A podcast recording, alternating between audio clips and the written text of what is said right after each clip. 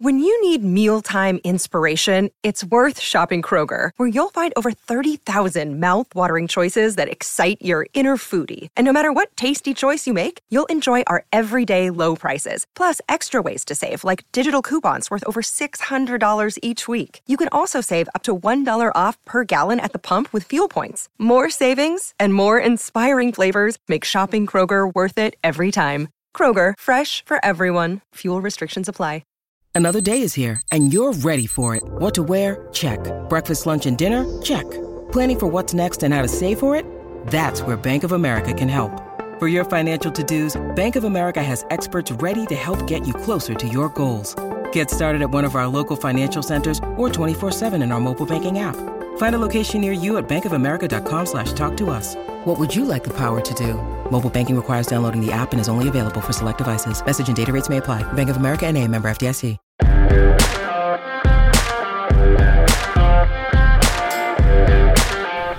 Welcome into an episode of DNVR Avalanche at the Rink podcast. Meghan Angley and Jesse Montano are here literally at the rink yet again. How are you doing? Uh, I'm good. We got the media room to ourselves. We didn't have to go find a little corner of the building anywhere. We still had to work for it. We had to be patient, but it gave us some time to regroup. But I'm really glad we got to use We had this to room. work for it. That's great. We kicked people out. Yeah. uh, no, uh, optional ish practice today. Like there were, there was a lot of guys on the ice. Um, but yeah, I don't know. N- not, not everybody. A lot of maintenance days today. Teams leaving for San Jose. Um, so yeah, no, it's it's it's a good day. It's nice outside, and it's it's kind of a nice little low impact day for us to do some at the rink. I'm excited to get into it too because one thing of note is how many people are traveling on this trip among the injured players. Yes, I think that's an It's a great place to exciting piece of optimism and it'll lend itself to our eventual Gabriel Landeskog conversation. Yep. But what did you make of that incredible question from Evan Yeah. about who all is going to be traveling? Uh, I, I was surprised, to be honest. Uh, we were watching before practice officially got started. Uh, you have a lot of the injured guys, everyone pretty much except for Gabe Landeskog, uh, out on the ice, you know, getting in some work. Uh, but it was real light work for Manson, for Lehkonen, for Francouz. No pucks for any of those guys. Um, obviously, for, for Manson and Lehkonen, it was just a lot of skating, a lot of power skating. Uh, for Georgiev, or excuse me, for Francouz, it was a lot of angles and uh, you know lateral movements and, and things like that. So I, I figured that one or two of those guys would make the trip. For all three of them to be going, uh, I think that's encouraging. I, I don't know if I'm expecting. I think Lehkonen could play. He, he's the only one that I think. I think Lehkonen is the only one, Meghan, that I would say. I think he's going on the trip because he might play. The other two, Manson and Francouz, I think that's about, hey, they're starting to get back into the, the, the rhythm. We want them around the team. Right. We want them taking reps. Seven games to go. Like, we don't have a lot of runway here till the end of the season. Um, so that's what I think on Francouz and Manson. But I do think for Lehkonen, this is a sign that he could be back in the lineup before they come home. Uh, two games in San Jose, a game in LA, a game in Anaheim. I think maybe that last game of the trip you could target as a potential Lehkonen return. Do you think it's feasible to uh, Francouz could back someone up without the expectation that he gets in gameplay? Yes, I, I, I would say so. Just just based on what we've seen now in the last few days, him on the ice. Yeah, I, I think that's a, I think that's a good. It's a good question because I, I think yeah maybe those maybe the LA and Anaheim games, you could see him backing up. And it could be too, depending on because he's going to be with the group skating while they're traveling, which is good. Taking shots, seeing how he feels. Maybe it's going to be a game time decision type thing too, if he even dresses for any of these games or not. But Right. I think it's like you said, it is important this time of year for the team to be getting around one another. I thought your question too about taking to the road and having the team together in this way held importance mm-hmm. because not just in the team dinners and the time spent together away, but also leading up to this and having this gala and the charity brunch Yep. are these team events that aren't games that I think are important for them this time of year. Not that there's been any sort of issue with Right, team right, building, right. but I think it's good to have a reason for them to get together that isn't always the intensity of games. And so Yeah. I know Jared Bednar's answer to it was a really simple answer, Mm-hmm. but I think that this is a valuable time of year for them to be taking off like this. So we've talked to Jared about this kind of stuff in the past. And he has mentioned that he likes starting the season with a lengthy road trip for exactly what you're talking about. Let's get away. Yes, you know, it's not like they want to get away from their families, but like, let's get away with our group, with our team, and the dinners and being at the same hotel and things like that. And I remember even guys talking about that uh, with the Sweden trip from a few years ago, and then to a different extent this year with the Finland trip.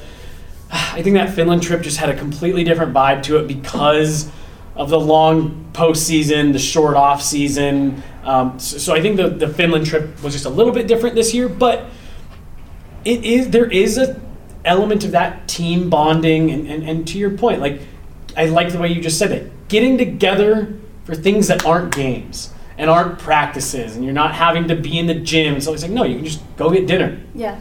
with your teammates. And I think I think it's coming at a good time because it's been a long season, Meghan. Like I've been talking to the guys about that uh, over the last week. That can you know I've really been asking guys like, can you believe it?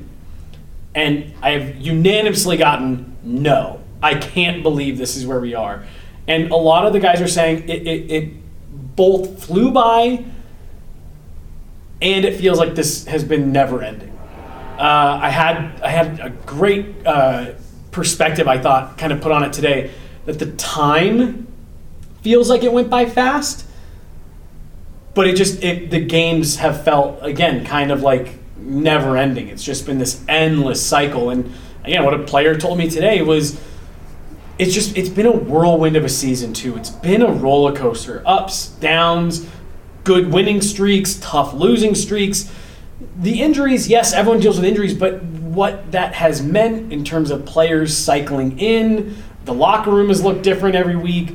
We went through a stretch there, Meghan, at the beginning of the year where fuck the, the lineup was different every single night. And so I do just think it's like a we know this is the team. This is the group. We know who it is. You're short Landeskog, um, unless he's going on the trip, which he did. Jared didn't specify. So let's just assume he doesn't. The group that's out there, that is the group, minus Gabe Landeskog. Take a deep breath. You know what I mean? Like it's been a crazy season, but we're here. We're at the end. This is the last road trip. I know you have the one road game against Nashville to finish it. Like the last road trip, take a deep breath, everyone get on the same page, and let's go into the postseason. And so I do think, to your point, Jared downplayed it a little bit, but I don't think it's nothing.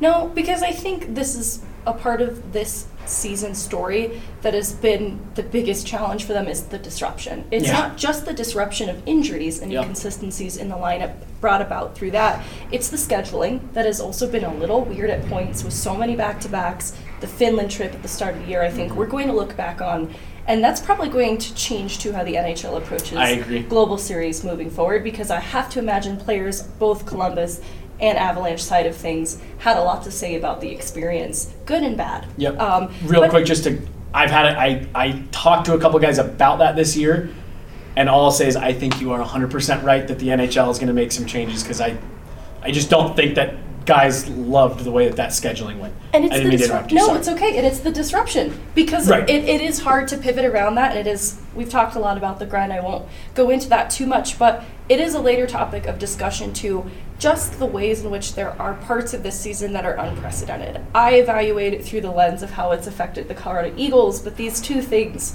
affect each other so greatly. And Yeah. it's on the topic of the college uh, free agents that they've signed.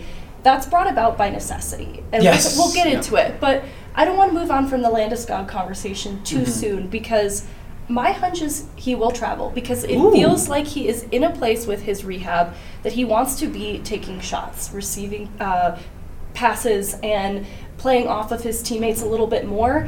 And if he doesn't travel, he kind of misses out on the opportunity to get on the ice and get those reps Yeah. in. That I think he could see the value in traveling for that alone. I, I agree. I, I, I'm I'm not.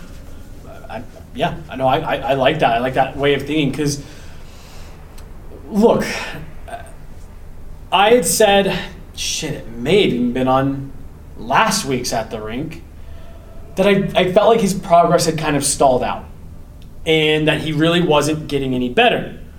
Well, right after I said that, in the two, three days that followed, I felt like it was some of the best progress we had seen Gabe Landeskog make.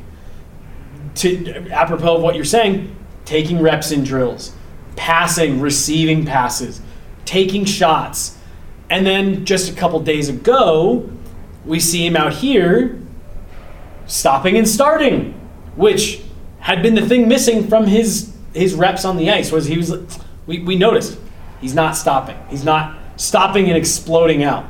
The one caveat, he didn't run through any of those drills leading with his right leg, but still there's progress there. And I think what you're, I, I agree with you.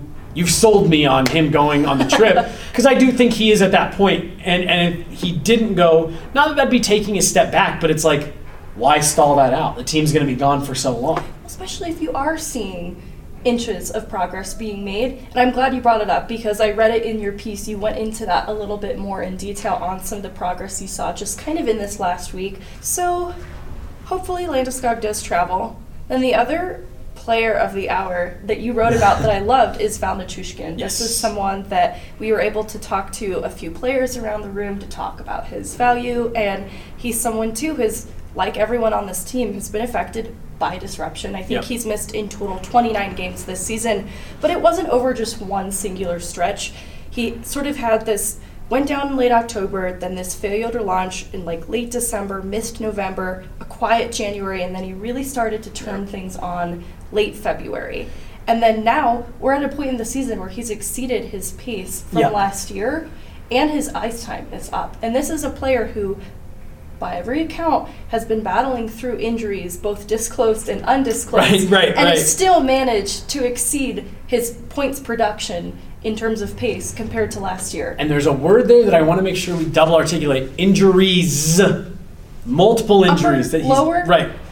Who knows? Who knows? Middle. We've been told both Yeah. because at one point there was that so like that January, I want to say late December, January timeframe maintenance days. Yep, a lot of maintenance had days. reason to believe upper body might have been Mm-hmm. something there, but we know too that from the surgically repaired ankle there was discomfort With the scar tissue, yep. throughout a, a lot of this season that Yeah. he's just had to sort of work around. And so that was the other thing that I wanted to make sure that we mentioned was not only did has he, did he start his season with a lot of the stop and start like you're saying, injured, back in the lineup, injured, back in the lineup, maintenance days, playing in games but not practicing. In addition to all of that, I, I do think it was bothering him, and he wasn't quite at 100%. When Jared Bednar told us a couple weeks ago you know, you guys in the media can sometimes scrutinize a player and say he doesn't look great. Meanwhile, behind the scenes, we're just happy that he's healthy enough to be in the lineup and contributing in one way or the other. I think that was a little bit of a nod to Val because I think there was a lot of that conversation earlier in the year of just signed this new deal. He's getting hurt a lot. Is the production actually going to match on this seven, you know, seven more years? Right. And I think that was I think that was who Jared was referring to. Like you guys didn't even know that he was muscling through those games at 65% because we were so depleted. And you know, I I think the point he was making was and at 65% he was pretty damn effective even if he wasn't contributing the same way. I think we're seeing him a little bit closer to 100%, as close to 100% as anybody is this time of year. Jared said he put him with Nate and Miko a couple weeks ago to try to jumpstart him a bit. I think it's worked out pretty well. And like you said, we'll have a video here that, that we'll kind of play in a minute because we just we, we had to talk to a few different guys about this because I really do think that he's everything that you talked about with his production and, and his pace and uh, you know outpacing last year and, and really kind of exceeding the expectations of that contract it's kind of been a slow burn this year. And it really feels like it's been kind of quiet like because of the way it started. If you weren't really closely paying attention you maybe didn't realize how much he's come on here in the back half. I think the pressure of that contract loomed so heavy over his shoulders for a significant portion of this year that people maybe it's interesting because people Had to be in the back of his mind. Right, it had to be in the back of his mind, but people weren't keying in on it so closely either that it drew a lot of attention to him, Right. other than he just doesn't look quite 100%. Yes, yep, yep, And yep. I don't think there was a ton of buyer's remorse being reflected in the fan base and the Mm-hmm. perception because of this contract, but it's interesting though, even among the time he's missed, that he has been able to do what he has in this back half of the Yep. season. Because it's even when he gets moved on that second line, the reason being it is to add a heavier forechecking presence to that, and it's not because he hasn't exceeded expectations on the top line with Mac and Miko. Right. Because there's a lot of trust put in Val there because these are two players individually tracking down their own records and they're on the yeah. doorstep of it. And that is made possible by having a line mate that they trust there as well. Like Yeah. Miko doesn't get on the doorstep of 50 goals without the help of his line mates around him. Mm-hmm. Yeah. And that is a lot of trust being put in even a Val Nichushkin who we know isn't quite 100% but is still pretty damn good. Right. I think that's such an impressive feat and it, it's a testament too to what his teammates have to say about him. Well, and, and, and Meghan, uh, the, the part that uh, I believe it was Cale uh, talked to me about it with Val, that, that I don't necessarily want to say is underrated, but I think maybe underappreciated or people don't quite have the respect for. He has a unique skill set. Like Val Nichushkin is, I'm not going to go as far to say like a one of one in the NHL, but there are not a lot of guys that have his combination of size, speed, as much as we used to joke on the DNVR Avs pod about, you know, his hands and stuff like that. So he demonstrated in the shootout. Dude's got some soft hands. Uh, you know, he can score. The way he digs pucks out, uh, you know, below the goal line, he really is kind of like this. I liken him a lot to Gabe Landeskog, maybe without the net front presence and tips and stuff like that, but just my goodness, is he hard to play against? He's he's on your hip constantly. He's so strong on the forecheck. He gives the Avs and those guys that you're talking about, Miko Rantanen, uh, Nathan MacKinnon, you know, even Cale Makar. He just gives them a different element of playmaker that a guy like, say, even Connor McDavid, Auston Matthews, they don't have a workhorse like that who can go out there and just be a massive pain in the ass to play against. Um, and, and I do just think that like that, what Val Nichushkin is to the Avs, you don't find that on a lot of NHL teams, and that's the part where I do feel like, um, maybe, like I said, maybe it goes a little underappreciated that a big guy who moves really well and is very good on the defensive side of the puck, but doesn't lack offensively. He's more than a point per game player this year, uh, you know, for himself individually. Um, and that was the part to me that, that stuck out when Cale went there immediately. Just like hard to play against, hard to play against. Um, and I think he could end up being, again, a huge X factor for the Avs in the playoffs. And you look to when this was a player who was drafted in his time earlier in Dallas, the goal scoring in the offense was just not there.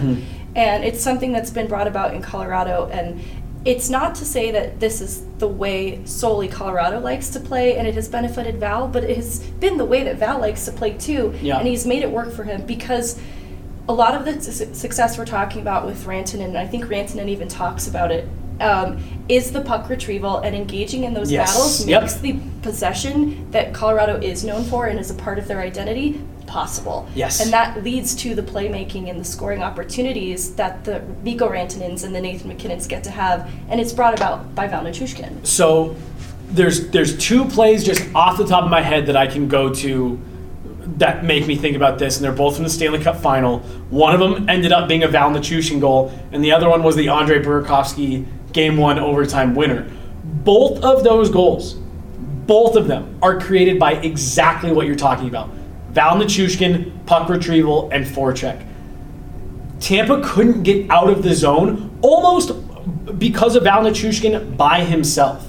And it was just that anytime Nate, Miko, Cale, any puck that went to the net, Val was the first one there. He was like that Bugs Bunny like baseball cartoon where he plays every position. That was Val Nichushkin on, on and like I said, I'm not even having to look at the tape. That's how dominant I remember each of those shifts being relative to what you're talking about. And I, I, again, I just think that's a huge thing that maybe not enough people give the credit to, to Val on is your superstars get a lot more puck touches because of the work that Val Nichushkin does below the goal line. And that's Val Nichushkin's game. Like Yes. he came to Colorado with that as a part of his DNA, and then there have been there's been growth and there's been evolution too, but it is what makes him pretty special. Mm-hmm. Yes. And I think this is probably a good time Yeah. to let them talk about how special. We'll, let is. them. I'll say one last Okay. thing. Uh, I go back and I actually talked to Andrew Cogliano about this earlier in the year. I could maybe find the video, but I'd have to dig pretty far. Um, about Val. And there's the, the quote from Jaromir, Jaromir Jagr, one of the all time greats at that first Val Nichushkin training camp, because Jagr was playing in Dallas at the time. Val had just been drafted 10th overall, and Jagr had a quote during training camp saying, This is going to be the best player in the league one day. He will be the best player in the world. He's got that kind of skill set. And when I asked Cogs about that earlier in the year, Cogliano said, Go back to the Stanley Cup final, and I think there's three or four games where Jaromir Jagr was right. He was the best player in the world in that moment.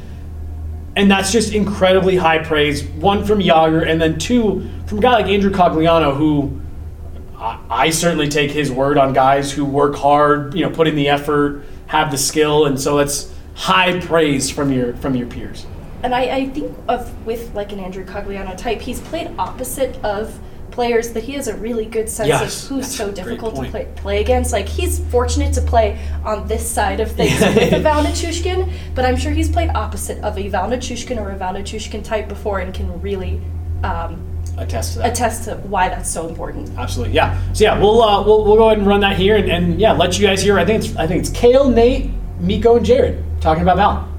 You say about Val? You know, big outing for him. He really seemed to step his game up last in the postseason. Yeah, Val's been good for us. Um, I I think he's uh, he's obviously a force, and when he has that physical presence every night, he's he's one of our top guys. So um, it's that kind of the forechecking threat, and then also that threat that he can be around the net um, that he's kind of gotten back to now. So that's good to see. What makes him so hard to defend? Is it just that such a big frame and he moves so well? Yeah, he can protect the puck well. Um, he's like I said, he, he's lethal and rolls off as he can be, and um, when he's when he's using his body in the corners, nobody can really get get the puck away from him. So, um, and he knows that. And when, when he's on his game, uh, he's like I said, he's one of our best players. his you know puck protection and, and big body. You know he's, he's very good down low and uh, he likes to go to the net front, which is good. You know that's what we need, when, especially when Nate likes to roll high and play high with the D. Me and Val try to get to the net more and try to get deflections, try to keep pucks alive. And, and, uh, but yeah, it's been it's been good now a few games. You said you were trying to jumpstart Val, you know, last week or two weeks ago, and certainly looks a little bit more comfortable now. Yeah, I, I've liked his last few games. I think more assertive again as well. Um, excited to play with Mac and Miko. I think he had two assists the first night. He had only had two goals the other night. Um, you know, it's just a confidence boost for him, and to be able to get back on the board, you can see the energy coming back in his game offensively. Can you move up the shootout depth chart at all? Yeah, probably. Is that? Is Yeah, he's been great. Um, you know, I know he had a couple injuries this season, so it's hard to get into a rhythm, but I think he's starting to find his rhythm, and he's always been such a hard worker, and both sides of the puck, forecheck, back checking, um, you know, such a good defensive player, and obviously uh, the points are coming now, but I think his game was always there, and uh, yeah, he looks great. Do you know he had that move uh, in, the, in the in the bag to pull out the shootout? No, it was nice though. It was, it was, it was great. It was, uh, yeah, it was uh, nice to get that win for sure. Do you know he had that move in the toolkit in the other night? To be honest, I was telling him after he sucked me out too because I thought he was going backhand and then he, uh, sucked that back forehand. But I mean, for, for his advantage to have such a long reach and a long stick, to have a goalie commit commit to one side like that and then just swoop it, swoop it to the other side, it's just it's so lethal. So it was pretty sweet to see. All right. So another player. This news is maybe a little dated because it happened a couple weeks back, but I still wanted to talk about Cale Makar being voted the top defenseman. Yeah, because absolutely. he earned almost you know such a significant part of the vote as voted by other players Mm-hmm. that it isn't surprising to anyone within the Avs fan base to see that. Though it is sometimes surprising to see him get recognition outside of Colorado. Mm-hmm. it's among players. It's again the conversation of when you play opposite somebody like that, you really come to appreciate just how good they have to be at what they do, especially if you do it yourself. Yeah. And so he earned 63.9% of the vote. And I, I think it is a little bit funny that this vote also took place so early into this season. Yeah. Because I don't think the results would have been that different from what they were. I agree. So what I what I found the most fascinating about all of that was did you look at any of the other um, rankings or polls or anything? No. Cale Makar getting 63.9% of the vote was far and away b- by a huge margin. That was the largest margin You're right. that any player grabbed the top spot in any of the categories. Best player, most clutch. Uh, I don't remember what all there. There was seven or eight categories that players voted on, and in almost all of them, I think Connor McDavid had one of them where it was like a, in a game seven overtime. Who's the one player you'd want on your team? And I think Connor McDavid got like 27% of that vote. That was the next largest like margin of victory on any one single category. That was what I found the most fascinating relative to what you're talking about. Not only did his peers, did Cale Makar's peers say you are the best defenseman, but no other player had that much support for being the top fill in the blank. And that was the part to me that I found most interesting was wow, more than half of the players in the NHL don't even really think this is close. It's it's interesting because obviously the vote happens really early into Mhm. this season, so nobody's voting with the understanding of what happens this year. But we have it now in real time as we talk about it, and he's like Ivan Nichushkin in that he has also missed stretches of time, not significant time, but it's been disruptive and it's been of concern at points because of concussion protocols, and he's still. I don't want to say he's exceeded his pace because it fluctuates because there are still games left to be played, but he is inching past it Yeah. ever so often, like every few games or so, because he's had a couple quieter games, Mm-hmm. but he's still sitting, I want to say, at three points in the last five games. Yep. So it still hasn't actually been that quiet, just quiet maybe for Cale Makar. Um, and so even still, I think he is going to exceed his points pace, even with the time missed, compared to last season. And that is with a lot of responsibility in the ice time that he's had Yeah. to take on because of the injuries Leads the league in ice time per game. that has not changed this season, even when they have had reinforcements come back into the lineup. It's gotten better, it's alleviated some things for him, and I think that's where we've seen the offense trickle back into the level that we're familiar with. But the ways in which he helps the team, too, are so much more than what he contributes offensively. Yep. I think that's why he has earned the respect from his peers that he has, too. Yep. No, 100%. And I think the biggest testament to, to Cale and the year he's had, because like you said, there's been stretches where it maybe hasn't felt as good and he's missed so much time with injury. Even with all the time missed with injury, last week, from a media person not on the Avs beat, I started to hear some Cale Makar Norris buzz. I don't think he'll win it this year, but Meghan, if you told me that he finished as a top three finalist again, even with all the time missed and everything, like, I, I- think he should. And that's not just me being a homer. You, you look around the league, and I still think he's the best defenseman. Erik Karlsson's having a really good year. There's there's guys having good years, but I think again that that poll and him coming in with sixty almost sixty four percent of the vote among NHL players, like I, I think it's pretty obvious who the league's best defenseman is. Again, he, he leads the league in average time on ice per games uh, per game. You said he's approaching his points pace from last year. Um, he kills penalties. He plays on the power play. Uh, he- he's out in the last minute of regulation, the first shift of overtime. Uh, you know, he, he he truly does it all. And we were having this conversation in the press box a few nights ago. Connor McDavid's the the most talented player in the world, no doubt, no questions asked. I, I think you'd be extremely hard pressed to find anyone who would disagree with that. I genuinely, Meghan, genuinely. This comes from 20 whatever years of watching a lot of hockey. I think there's an argument right now today. Monday, April 3rd. Is it really just the 3rd? Jeez, I thought it was way later than that. Uh, 2023, I think you could make an argument that Cale Makar is the most complete player in the world. Has the biggest impact goal line to goal line. And I think, you know, we talk about it, we view this from the lens of we are so lucky to cover a team that he happens to be on. Yes. It makes our job really easy. Yep. But you look at the way that his head coach trusts him in all situations. Mm-hmm. There's a reason he's running PP1 and he's also out on the penalty kill, out late in games, in the three on three overtime. Occasionally, when the shootouts run long, run Yep. long enough, He'll go in that too. He'll go in that too. And there's a reason he leads the league in ice time too. It's because it is not that he is just a good offensive player.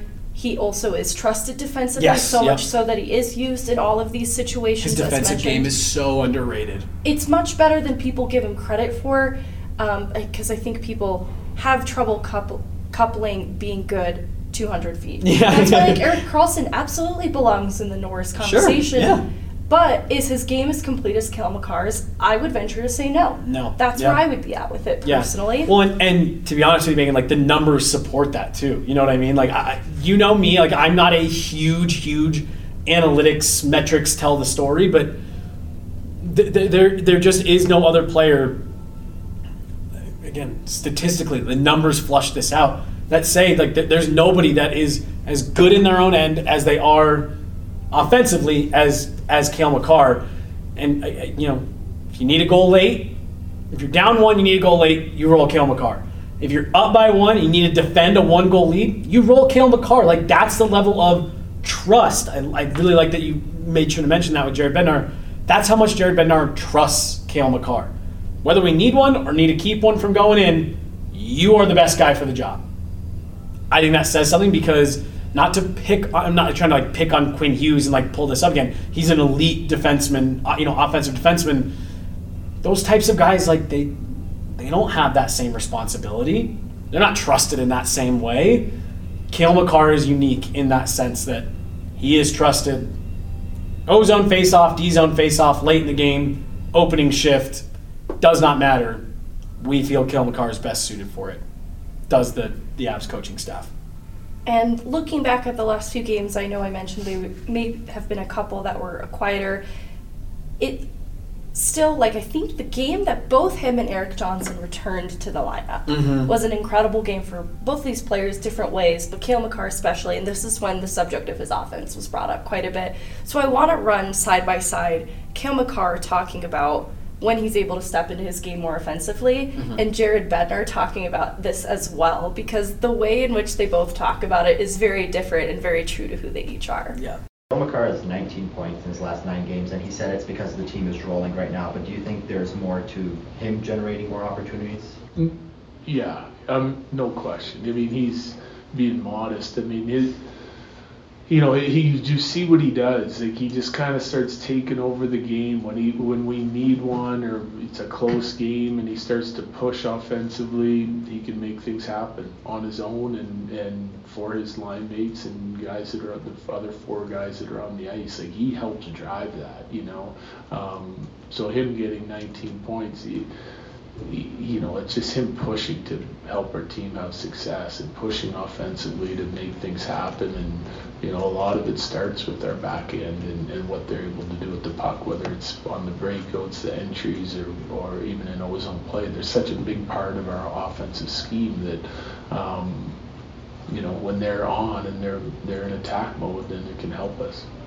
Yeah, I've just, I don't know if it's me individually. I think it's just guys in general. Um, I feel like every line is giving us, especially in the back end, and we're trying to give them opportunities to score. So um, guys are just in good spots. I mean, you saw on the power play tonight, I shoot that one. Uh, Com's obviously in a perfect spot there and picks up um, the tip and then the rebound. So um, yeah. We talked about this earlier, and it is this unprecedented season 421 man games lost. Now, Avs, I want to say, are third in the league in terms of being affected by this the worst. I think Montreal is still worse. And then I am blanking on who the second worst was. Um, is it Columbus? Columbus is bad. Yep. Vegas is also bad. Yep. It might be Columbus. Yeah, though. yeah, I know. I, I know there is one more. Yeah, Was that was like Is a it huge Pittsburgh? part of it? No, it's not No. Pittsburgh. it's it's another Eastern Conference team. But there's only that. two above, Yes. basically. And Montreal has had also just a horrific season in terms of injuries. So theirs is quite an anomaly, but Avs, their season still also feels that way. That is a significant amount of games lost to injury and and the players that they lost to. Like, not to. Andrew Cogliano even said today that he was kind of done talking about injuries. So everyone has injuries and all stuff, but that is just the one part that I, I do want to make sure doesn't go missed this year. Not only is it an is it an absurd amount of man games lost, it's the players. Like the Avs did not lose a lot of like down lineup guys this year. It it felt like it was all top four, top six. We were just joking that like you had, and this isn't a knock on Jean Luc Foudy. You had I think three games where Jean Luc Foudy was in your top six. sorry, it's not funny. You're like, yeah, no, no, it's it's not. Charles Hudon was part of the six on five, like late in games, pull your goalie. Like Hudon was part of that. That is not a knock on either of those players, but that just tells you, like, no, you had you weren't having American League guys fill in at the bottom of your lineup. You needed them to play key roles at times in November, December. This has been an insane injury year for the Avs. I was looking before we went on, and so I might have miscounted because I'm not sure if I counted Charles Hudon, come to think of it, oh, but it's something like 16 or 17 different AHL call up players Yeah. that have happened for a combined 200 games that they've dressed Woo! for. It's a bit unreal because it was players like a Martin Kaut type that dressed for mm. 30 plus games. Right, right. And so that, that took up significant time.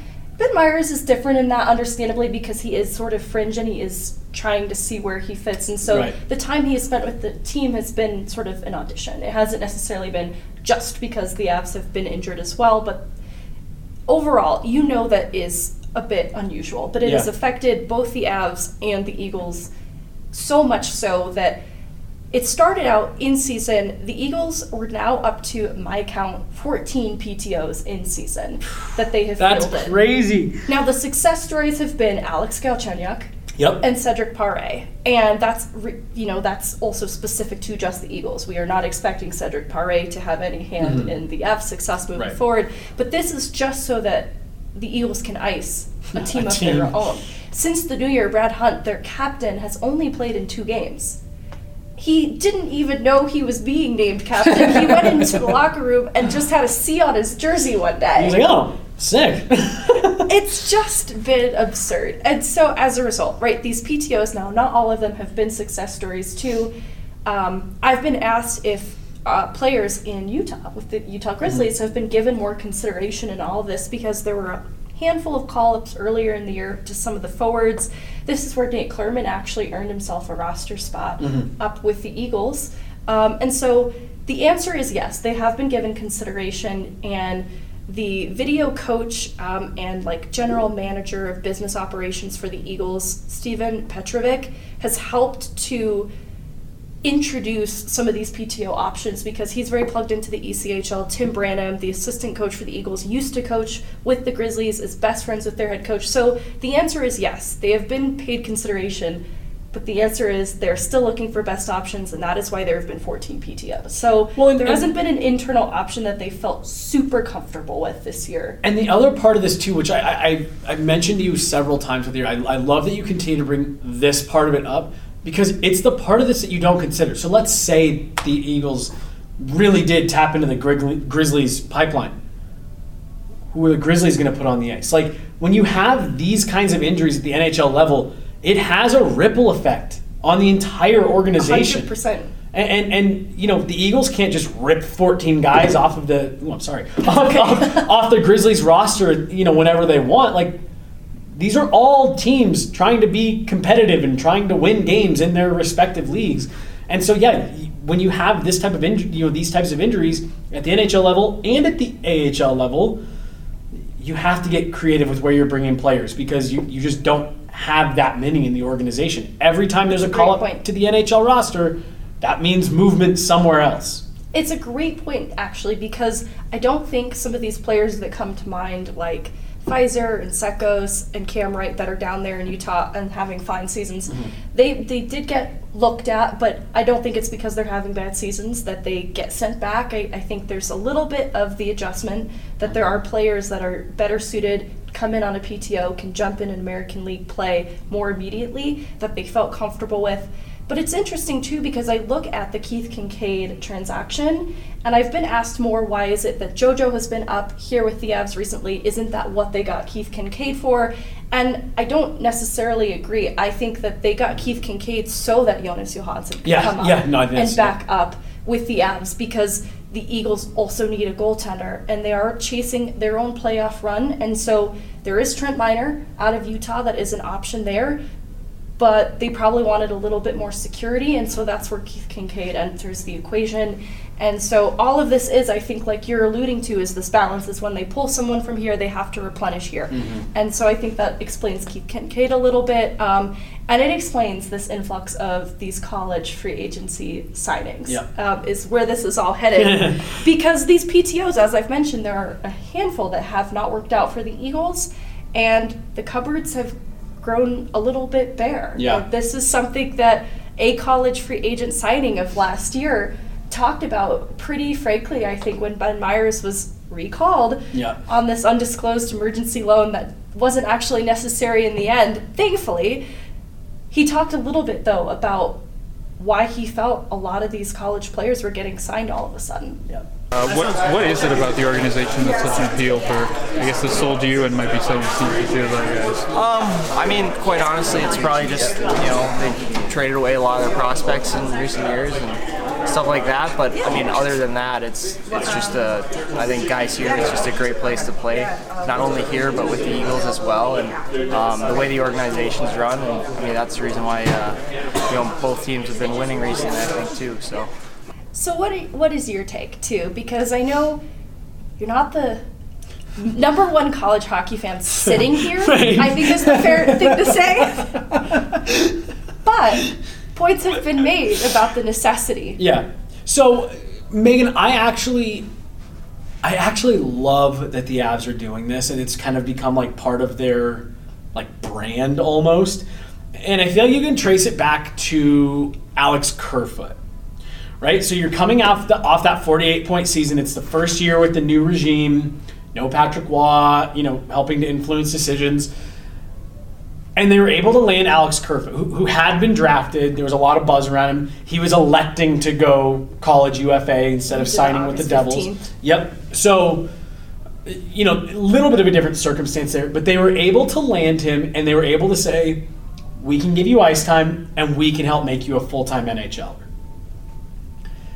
And they did, right? Alexander Kerfoot plays a pretty prominent role now with the Toronto Maple Leafs. Uh, you know, obviously he helped. He was part of the package that brought Nazem Kadri back. And then you look at a guy like Logan O'Connor. The Avs were already on the up, getting back into the playoffs. They signed Logan O'Connor, college free agent from right down the road. And on a contending team, he became a staple in the lineup. Where you know he's at different points this season. I think you could even say he had to take on a leadership role, things like that. And again, he was a captain. He played all four years. I think he had a pretty good senior year, right? OC, decent. I um I'm actually trying to remember. He might have left after his junior year. Was it his junior year? Yeah, um, and it was good. Like he got gradually better, Yeah. but it didn't jump off the it page. didn't jump off the page, right? And and that was the part to me that I, that again you look back on it now, and that's part of what I think has to make this enticing for players and something that the Avs want to pursue more because. Like you said, Logan O'Connor, it, it didn't it didn't scream off the page. You Yeah. like you have to get this no, guy. he played a depth role. He was a hard worker. hard worker, good on the penalty kill. Uh, my memory serves me right. It was the the last year or two that he was in college. Yes. You really started to see the shorthanded goal and uh, you know Yes. uptick and that really strong penalty killer. And they took that and turned that into a an NHL regular who, if Logan O'Connor wants, he- he'll play ten plus years in the NHL after this. You Right. know. And so I think if you're if you're a college UFA, you're seeing that you're saying these guys have a track record of doing this. The Avs have identified a type of player, strong leadership, stuff like that. They want to identify Captains. Captains. Literally. Um, They're poaching so many. Seriously, and, and and I just think that the Avs have struggled to hit on draft picks after the first round. So they're basically saying we're going to just go pursue the guys that are a little bit more polished, that we can have them jump straight into our system. These are guys that are maybe undervalued, not scouted properly, whatever. We think we can find value in these dudes. And it really kind of frees them up to take either big swings with their draft picks or move your draft picks. Who needs second and third round picks if you're going to sign, you know, three of the top 10 college free agents every summer?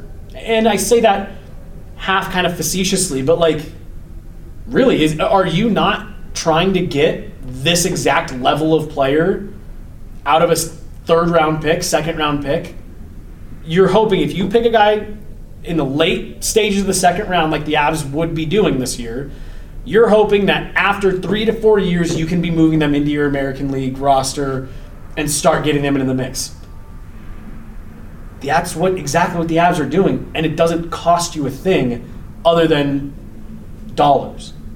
And so I actually I'm a huge fan of them doing this. If the Avs just said we're going to punt on our second and third round picks for the next 10 years to try to bring in win now guys and then we're just going to go poach the college free agent market every summer, two thumbs up from me. I love a lot of reasons for it. I've always been an advocate for the college hockey pipeline as a development league to channel into professional hockey for a few reasons.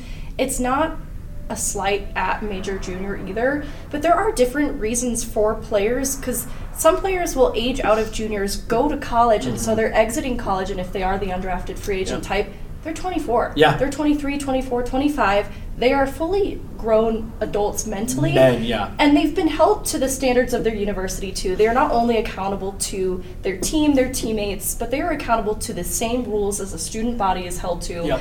They- Eligibility stuff. Yep. eligibility stuff. And so they have to check in with a lot of adults in their life. It is more than just their coach and their teammates, it is their professors and their TAs, and they have to work in group projects and they have to maintain some level of academic success. It again, Right. I say that very loosely. I know that there are always, if you've ever like been around a D1 team, they are cutting quarters in different ways. However, I You're telling me all those dudes that play for Alabama's football team aren't all really 4.0 students, Meghan? But you know, there's there's like there's some kind of middle ground that Right, you can right, believe yeah, exactly. benefits them because I think that's where they start to develop pro habits is this routine that they're held to through their universities. And it's why too I think this free agent undrafted player type is a late bloomer in the truest sense of the word, which isn't always inherently bad, but it's why I think they've gotten this far in their hockey careers and perhaps have not gone noticed Right. and scouted correctly is because earlier in their career they were still developing. They were Yeah. just not quite ready and so they're going through it quietly behind the scenes through their college career and that's where opportunity presents itself because they might be playing with drafted players who are NHL caliber talent one day and they have the benefit of that skill alongside them and they come out on the other side and they're pretty adult because you look at someone like Foudy who comes straight from his juniors and he is a bit of an unusual case because he came about really young but he's in like his second full year third year pro and he's 20 Mhm. and so he has played in nine NHL games, which is great because he was a third round pick, and so that is kind of a testament to some success there. Totally. Uh, But you look at a Ben Meyers type. He comes out, he's 24, Mhm. I think, Yep, sounds right. I'll check.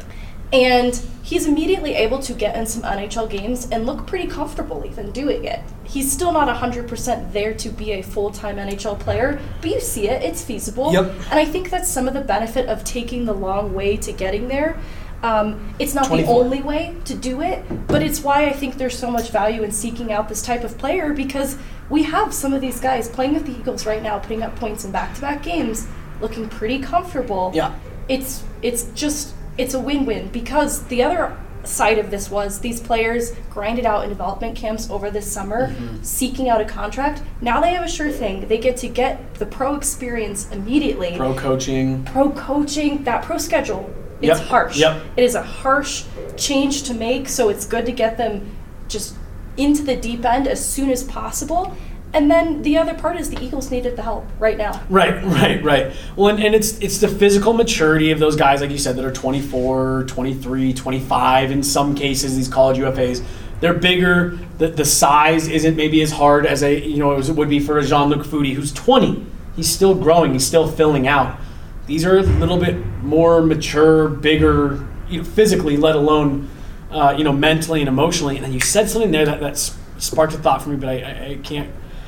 Um, I, I can't quite remember, but but it's just it's it's an interesting route to see the Avs really embracing, especially when you've had some success with it. And, and like you said, the Eagles needed the help right away, and I just I liked that literally in a week the Avs put some interesting pieces back in the prospect pipeline. Like I'm not saying any of those guys are slam dunk NHLers, but it just it, it it gives you some more pieces back that you can talk yourself into that have NHL upside and, and, and you know, like you were saying, them being late bloomers, they're still developing. You know, just because they went undrafted doesn't mean their hockey career is over. And um, I wish I could remember what I was going to say. Uh, but no, it's just it's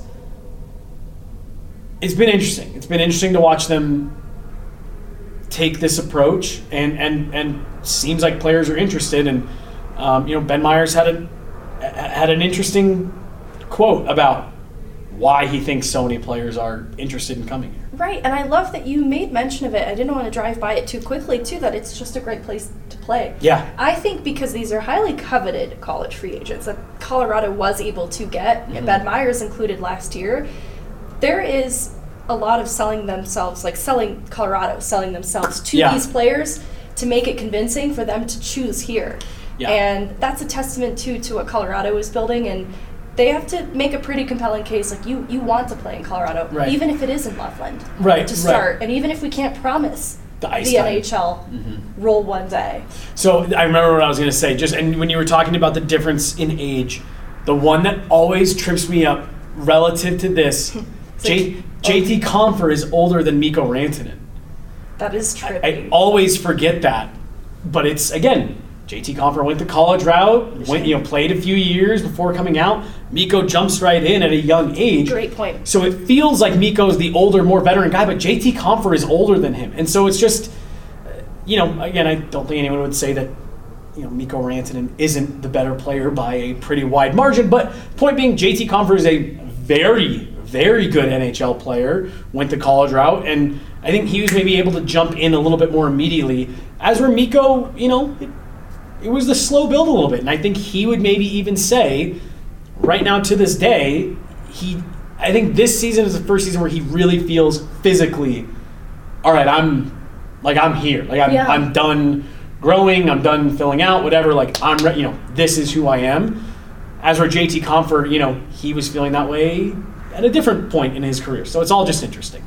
No, it really is because everyone's path is going to be different. I think it's why there's probably concern then why Oskar Olausson and Sampo Ranta and Jean Luc Foudy aren't there yet. Mhm. As I'm talking about how great it is to have these sort of older players in the American League now. Well, where's the graduation status at then Yeah. for some of these other players? And I think it's fair concern. I think it remains to be unseen just because of the timeline of each of those players. I think the players that I think we could put in a disappointing category would be like the Martin Kaut types. Yeah. Even Shane Bowers because of the amount of time Yep. he spent there.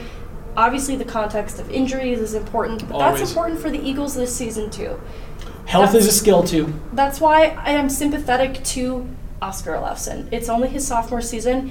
He hasn't had particular troubles with health either, but he has had a lot of inconsistencies around him. All of the context matters, but all in all, I'm loving this move for the Colorado Eagles, and I'm really excited for them to bring new players on board too, like Matt Stienburg. He has been a prospect that they've been excited on. Is finally making the leap to pro play, so he should join the Colorado Eagles soon. Um, and eventually, there is a Sean Behrens in the pipeline. I think the development is the name of the game. I think there's a reason that we can expect Sean Behrens is taking a third year, Mhm. and it's development. I, I think it's more than that too. It's context because I think they are weighing the best time to activate his entry level contract alongside expiring contracts Yes, and yep. when they're going to most need Sean's services and what he can continue doing before activating that one more year at DU, Yeah. including getting physically stronger. Just you mentioned that to me the other day that that's probably the one area that you want to see. You really want to see Sean Behrens take another step, and it's all good. Let him do it. No, Let him- exactly. let him He has the it, let runway to sure. do it. Right? Yeah, it's fine. Um, cool. Did you have anything else? No, that's it. Thank you all so much for watching. Busy week. We're coming down the stretch here, Meghan. I'm excited. Me too. Cool. We're sign off yet?